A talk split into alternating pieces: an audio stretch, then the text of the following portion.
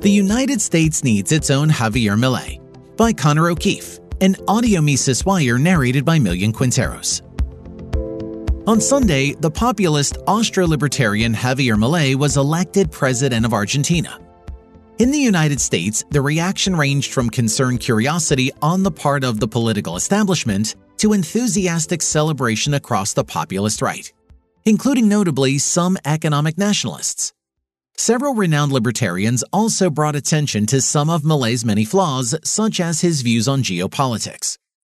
Milei's libertarian skeptics make many good points, and odds are a man with a legislature stacked against him will not be able to address Argentina's many problems without some political backup.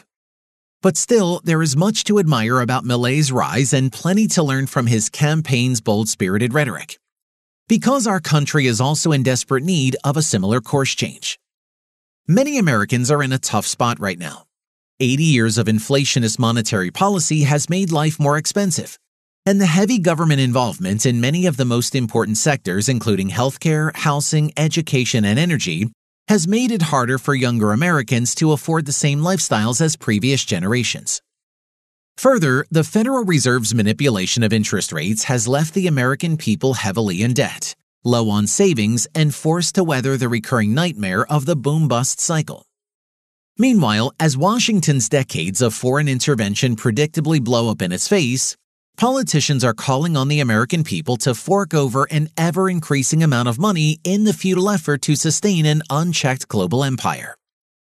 All while at home, the government remains unable or unwilling to protect the lives and property of millions of Americans.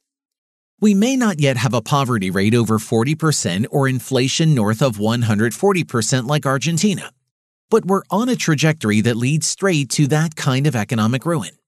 It doesn't have to be this way we know the way out. That involves dissolving the politicized monetary system and returning to a system of sound money, where prices and interest rates are determined by economic realities, not the whims of bureaucrats. That can only be achieved with a total abolishment of the cartelized banking system. Depoliticizing money and banking would put the American people back in control of their own money for the first time in over a century and bring an end to permanent inflation and ceaseless recessions. We ought to end the disastrous policies, regulations, and departments that have constrained the supply of housing and energy, and that have made education and healthcare services prohibitively expensive.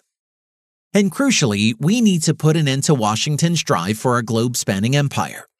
The American people have been forced to fund coups, bombing campaigns, and full on wars that have killed millions and made the world less stable. History is full of empires overextending themselves and collapsing. Let's opt out of our own downfall. Javier Milei has demonstrated, as Ron Paul did before, that it's possible to get millions of people to understand the necessity of radical liberty and to get them energized about it.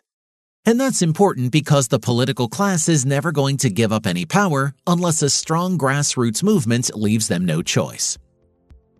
Milei's victory reiterates that liberty can win but it requires strong, uncompromising voices that can speak to regular people about their most pressing problems and offer a compelling vision of a freer, safer, and wealthier future.